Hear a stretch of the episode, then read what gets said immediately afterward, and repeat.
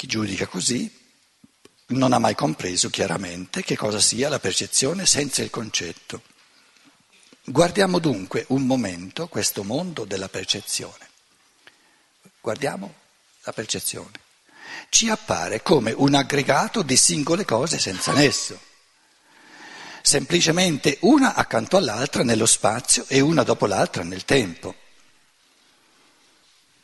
Nessuna delle cose che entrano o escono dalla scena della percezione ha alcunché a che fare, da, da fare con l'altra.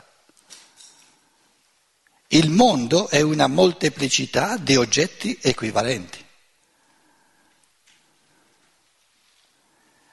Quindi quando io percepisco un altro uomo, non percepisco il naso, non percepisco gli occhi, non percepisco il, il mento, non percepisco la fronte. A livello di pura percezione, se ci tiro via i concetti, resta una farragine, resta nulla, resta.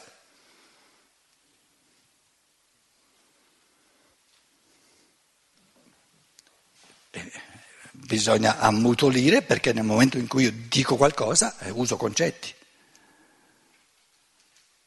Quindi la percezione pura è l'ammutolire del pensiero. E allora si sta zitti. Nel momento in cui dici devi parlare o di naso o di occhi o di... di, di. Nessuna delle cose che entrano o escono dalla scena della percezione ha alcunché da fare con l'altra. Il mondo è una molteplicità di oggetti equivalenti, nessuno ha una parte più importante dell'altro nel congegno del mondo. Per capire che questo o quel fatto ha maggiore importanza degli altri, dobbiamo interrogare il nostro pensare. Adesso questo pezzo qui del volto, questo pezzo qui, è più importante di questo pezzo qui? No, il naso è un organo di senso, qui non avviene quasi nulla, non intendo i denti sotto che, che masticano, eh, questo pezzo di... Come faccio a dare più importanza a quello che avviene qui che non a quello che avviene qui, col pensare. Col pensare. Dico, qui sono punti nevralgici, gli occhi, il naso, le orecchie, e questo invece è di passaggio, è di, di, è di connessione, connette, no? quello che c'è qui in mezzo connette, questa pelle qui. No? Però qui è più importante quello che viene qui, qui non avviene nulla. No? Qui l'orecchio è importante. Quindi i punti nevralgici più importanti, quelli di, con, di connessione, li distingo soltanto col pensare. Fate questo discorso al bambino piccolo, ah, è sparito, eccolo qui, il bambino piccolo di, di sei mesi, non ci capisce nulla. Eh. Non sa cos'è il naso, non sa cos'è l'orecchio, non sa cos'è la bocca, non lo sa. Per capire che questo o quel fatto ha maggiore importanza degli altri, dobbiamo interrogare il nostro pensare. Senza il pensiero funzionante, l'organo rudimentale del corpo di un animale, che è senza importanza per la sua vita, ci appare dello stesso valore dell'organo che ha la più grande importanza. I singoli fatti acquistano la loro importanza per sé e per le altre parti del mondo solo quando il pensare tira le fila da essere ad essere. Questa attività del pensare è un'attività piena di contenuto. In altre parole, quando io penso naso, questa, questo concetto di naso è pieno di contenuto, contiene tutto ciò che il naso, come esperienza di olfatto, come eccetera, eccetera, eccetera, fa. Pieno di contenuto. Il naso è una realtà, è una unità pensata dallo spirito pensatore e evidenziata, resa, diciamo, percepibile a livello di percezione.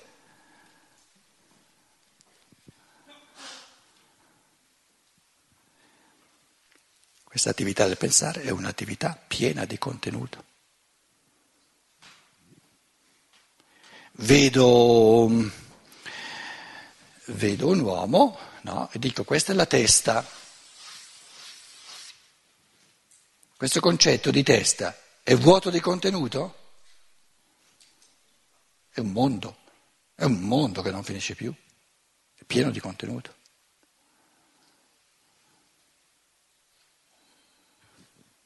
La testa come percezione, come pura percezione, cos'è? Neanche una testa vuota, non è una testa. Magari fosse una testa vuota, non è una testa. Perché una testa vuota è una potenzialità a riempirla, se no non sarebbe testa. A riempirla, se no non sarebbe testa. Allora, quindi a, a livello di percezione cos'è la testa? Nulla, senza contenuto. Nel momento in cui io ci metto un contenuto, addirittura che dico che è una testa vuota, no? quindi passibile di essere riempita, lo faccio col pensare. Mi muovo nell'elemento del pensare. Questa attività del pensare è un'attività piena di contenuto. Infatti, soltanto grazie ad un contenuto concreto, ben determinato, posso sapere perché la chiocciola si trovi su un gradino di organizzazione più basso che il leone. La sola vista, la percezione non mi dà alcun contenuto che possa istruirmi riguardo alla maggiore o minore perfezione di un organismo. O oh, che fa un discorso razzista Steiner, che mette il leone al di sopra della chiocciola?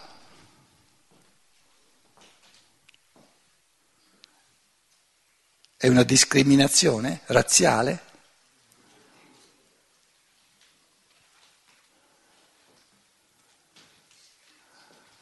Lui non dice che il leone è meglio, non dice che il leone è più progredito della chiocciola, dice che l'organismo del leone è più complesso di quello della chiocciola è più complesso, o è giusto o non è giusto, o è vero o non è vero. Quindi non è un giudizio morale, ma un giudizio conoscitivo. E ti dice, guarda che tu per, per il pensiero che sta alla base dell'organismo di un leone è un pensiero molto più complesso che non il pensiero che sta alla base di una chiocciola. E il pensiero che sta alla base dell'organismo umano è ancora molto più complesso che non il pensiero che sta alla base dell'organismo del leone.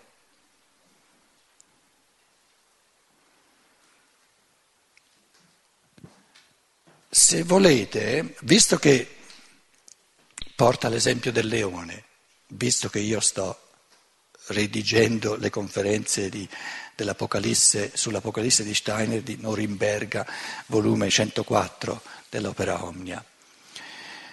Vi ricorderete che nell'Apocalisse, ai tempi dell'Atlantide, c'erano tre fondamentali anime di gruppo, tre pensate fondamentali, tre organismi fondamentali.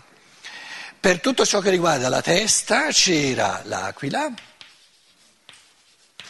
Aquila con la C? Oh povero me.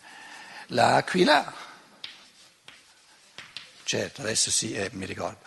Poi, per tutto ciò che riguarda l'elemento ritmico, il leone, e per tutto ciò che riguarda l'elemento, diciamo, della volontà degli arti, il toro. Ora, il concetto di toro è un concetto di organismo animale che privilegia tutto incentrato sugli arti. Il concetto di leone è un organismo animale tutto incentrato sull'elemento ritmico e l'elemento neurosensoriale, l'elemento di, di, di ricambio sono susservienti all'elemento ritmico. Le, di, il concetto di aquila, il concetto dell'organismo aquila, pone al centro della funzionalità l'elemento neurosensoriale, come, come, come del, neurosensoriale e tutto, tutto, il fattore ritmico e il fattore diciamo, metabolico serve, diciamo, fa da strumento all'elemento neurosensoriale. E il concetto di uomo? è la sintesi armonica di tutti e tre. Ecco il concetto di uomo. Quindi il, alla base del, del, concetto dell'organismo umano c'è che i tre sistemi fondamentali dell'animale, che negli uccelli prevale il neurosensoriale, le gambicine degli uccelli, oh, se, se, se, se vogliamo chiamarle gambe, capito? È, è chiarissimo no? che volano nell'elemento dei pensieri. Il leone, fisiologicamente, il concetto del leone lo si può capire soltanto se, se uno...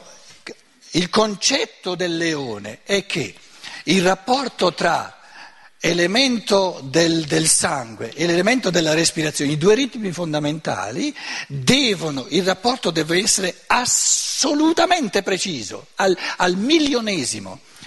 E il leone non mangia perché ha fame, mangia perché il, il rapporto tra sangue e, e, e respirazione si è spostato di un minimo e non lo sopporta. La mucca mangia perché ha fame, perché vuol ruminare, digerire e ridigerire. La mucca vive, il toro, la mucca, qui Qui, qui, il concetto costituente, il pensiero architettonico è nel, nel, nel, metabolico, diciamo, per la mucca, per il toro.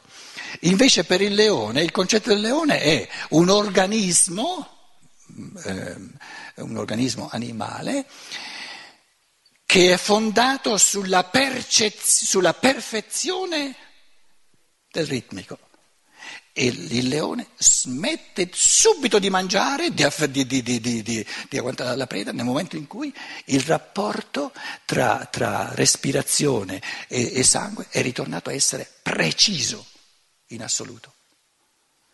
Quando, quando è 4 a 1,001 deve di nuovo tornare a 0,000.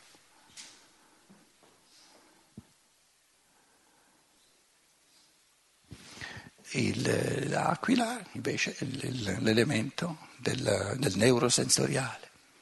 E l'uomo, il concetto di uomo, voglio, il, il creatore dice voglio creare, pensa e crea e realizza un organismo come strumento de, dell'evoluzione dello spirito umano nel quale il pensare il sentire e il volere si equilibriano a vicenda, nessuno soverchia l'altro e ognuno fa da supporto all'altro.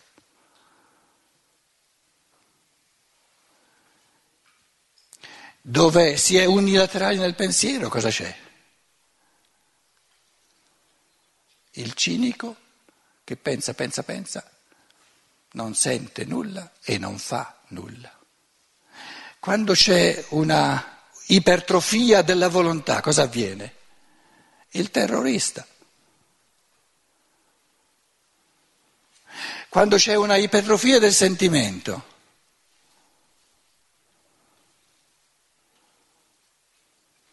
der Schwärmer, come si dice in italiano. Michael.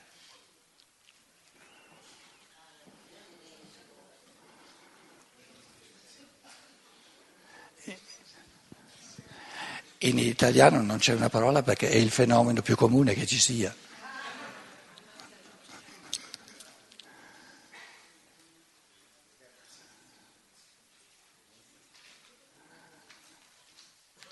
Autogodimento.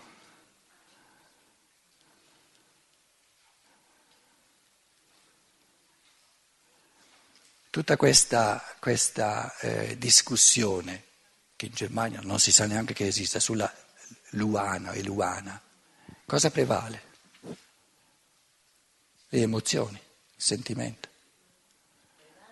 Le emozioni, i sentimenti. Non si può dire che prevalgano la ricerca di conoscenza oggettiva o che si, ci si dica, beh, adesso lasciamo parte, da parte le nostre emozioni, non sono importanti, vediamo un pochino cosa sa da fare le azioni da compiere, pensieri e azioni. No, stanno in primo piano i sentimenti, le emozioni. E il concetto dell'umano è il giusto equilibrio.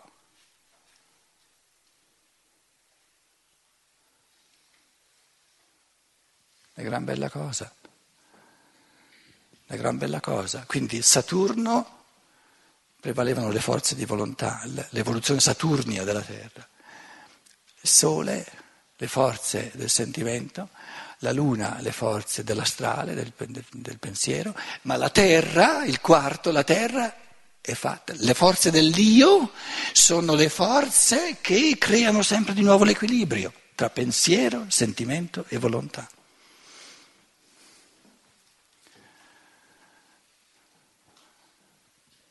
L'Apocalisse ne parla in modo bellissimo, solo che sono testi, sono testi come sapete, si possono leggere soltanto eh, con, le, con le chiavi di interpretazione di una scienza dello spirito. L'Apocalisse è un testo fondamentale di esoterismo, presuppone il linguaggio, diciamo, eh, specifico, cifrato, il linguaggio tecnico dell'esoterismo.